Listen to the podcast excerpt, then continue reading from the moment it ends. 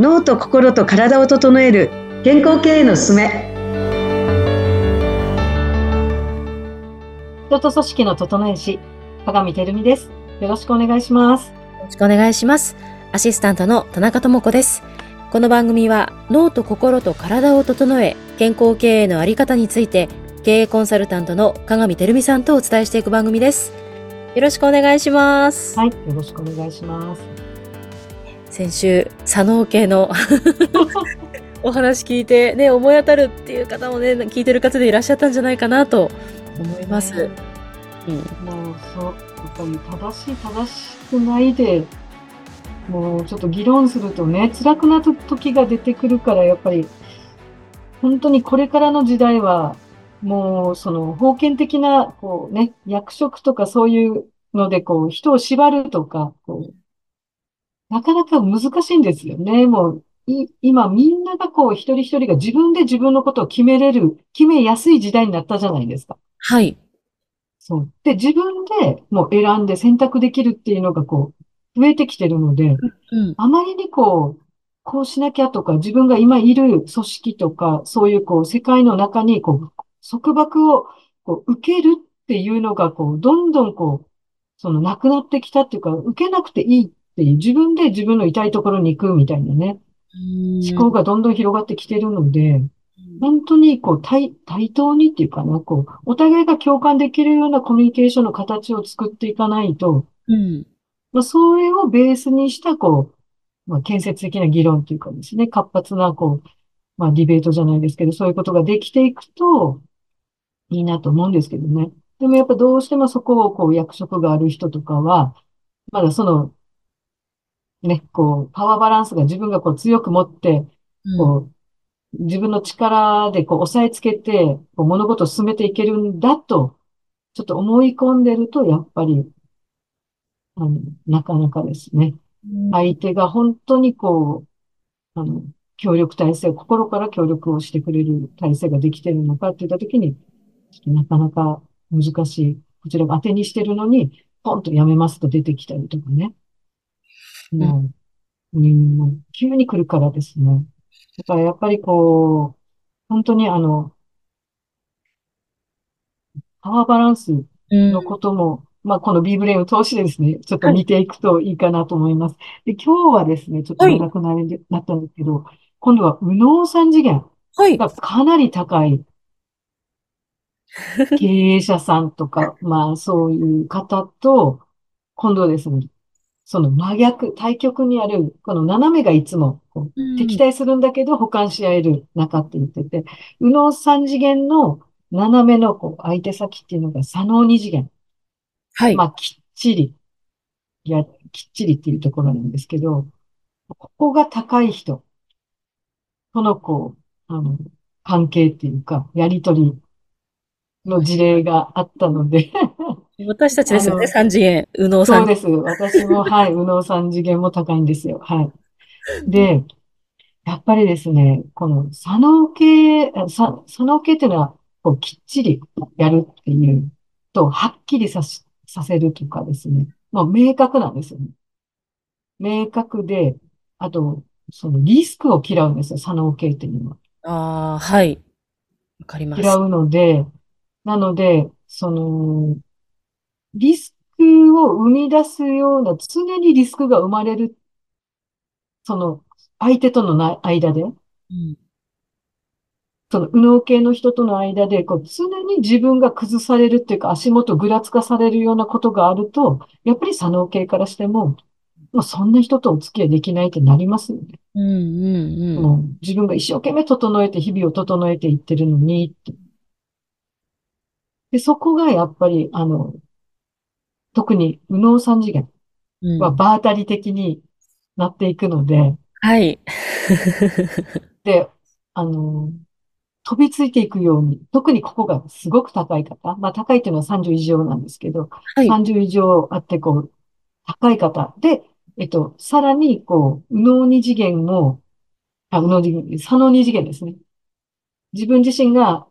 あの、えっと、右脳三次元が高くて、左脳二次元が低い方っていうのは、はい、もう本当に、こうどっちかっていうと、もう場当たり的で、こう、やりっぱなしなところがありまして。はい。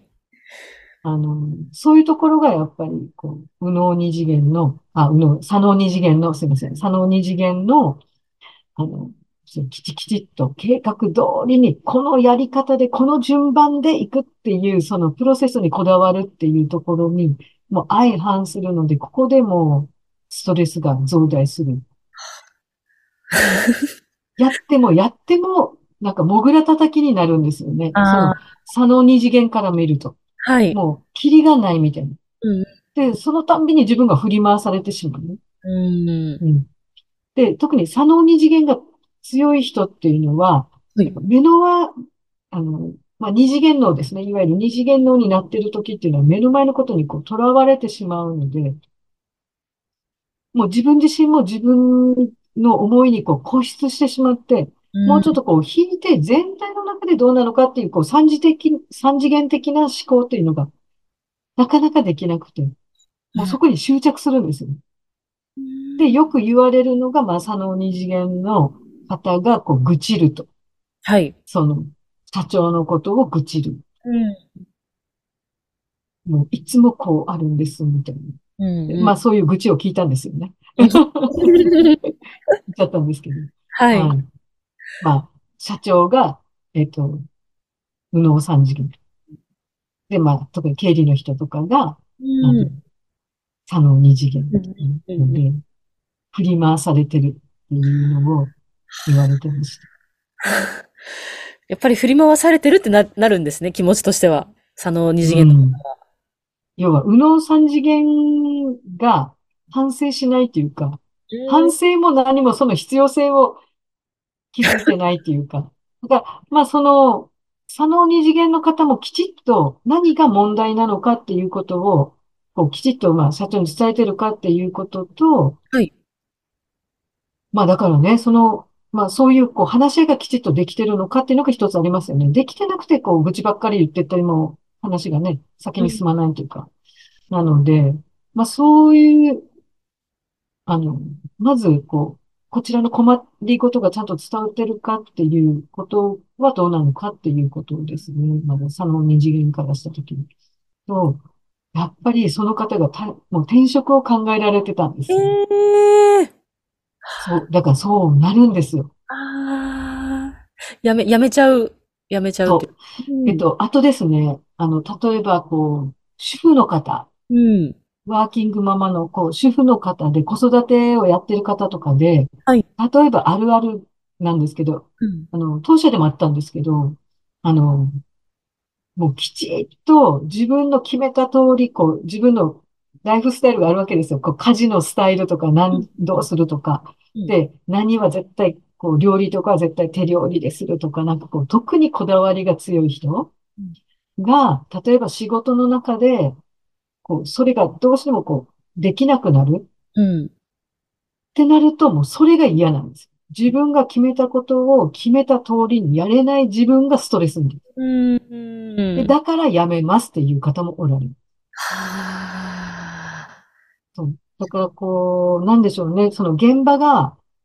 あのこうちょっと安定しないようなところ、はい、結構お客様に対しお客様がで影響がすごくこうあの、あるようなところですね。うんうん、とか、繁忙期とかのことも、うん、まあ、事前にだからお伝えしておいて、まあ、その人の許容のところの中で動いていってもらうっていう、きちっとそこの、お互いのこの申し合わせっていうか、ができてれば多分自分のできる範囲で、あの、相手も動けばいいんで、はい。それが、例えばもう、きちっとできてなくて、うん、あの、ね、まあ、でも本人も責任感が強いから、やろうとする。だけど、やることによって、自分の家庭の方のスタイルが崩れてしまうっていうところで、例えばそれがきっかけで、ご主人となんか口喧嘩になったとか、うん子供たちからなんかこう、ママとかってなんかこう言われたり、ちょっと子供がちょっとね、荒れた、荒れるっていうか、こう寂しがったりとか、打ち合ってもらえないことによって、ちょっと子供が荒れたりとかするじゃないですか、ちっちゃい子とか。はいうん、でそういうので、はたと、ああ、私ってダメだ、みたいなね。こう、今、自分のこの状況は嫌だって、はたとこう気づいたときに、やめます。もう直結、そこに行きますね。だから、そうなってるかどうかも、会社側が状況把握ができてないと思うんですよ。うんうん、だからやっぱりこう定期的なヒアリングじゃないですけれども、そう個別のヒアリングで、相手、特にあの主婦の方たちとかですね、特に産後系の人はやっぱりそういうところで何か不満を感じてないかとか、自分の困りごとはないかっていう、まあこれはまあ産後系に限らず、まあ皆さんですけれども、そういうことを管理者がちゃんとやれてるかどうか。うん、でも、それをきっかけに会社のこう環境って、働く環境っていうの根本的な本質のところに、こ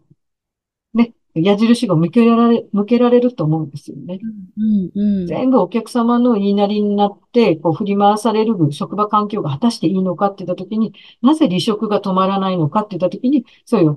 もうお客様に振り回されるような職場環境になってるとかですね。うん、だからこういうところで、まあ本質的なですね、こう、課題っていうのに気づけるきっかけになってとかするので、やっぱり、こういうことをですね、しっかりと、あの、まあ、丁寧に、ね、こう拾い上げていく。まあ、拾い上げる仕組みがそもそもあるのかっていうところもあるんですけど、こういう B-ブレイン をきっかけにですね、まあ、そういうところが、こう、拾い、拾っていける職場になるっていうのが一つありますね。当社も、本当にですね、最初はやっぱりどうしても、もう、ね、こう、納品しなきゃいけないので、やっぱりそういうのでね、あの、みんなで、こう、頑張ってやっていくっていうのもあったんですけど、もう、やっぱりお客様に振り回されてるところがあったんですよ。うん。だから、それをにねんがかりで、やっぱ体制を変えましたね。うん。そしたら、やっぱり定着率上がってきて、逆に、この働き方がいいって言ってくださる。うん。みんなスタッフがですね。はい。いや、B-ブレインすごいな。すごいですよね。すごい。そう。そう、単純に診断するだけじゃなくてですね、そういう、こう、つながるんですよね。その、うん、こちらが理解することによって、相手が言ってるクレームとか、まあ、社内でも社外でも、クレームに対して、それを自分たちの本質的な課題にこう、つなげることができるので、体質改善ができますよね。こう、本質的な体質改善。表面じゃなくて。だからこう、変わってきますよね。本当にこう、あの、繰り返さない。うん。うん。離職率っていうのもね、あの低くなりますしね、今の鏡さんの話から、いや素晴らしい、ちょっとまた面白い事例を聞かせていただきました。鏡さんどうもありがとうございました。はい、ありがとうございました。またよろしくお願いします。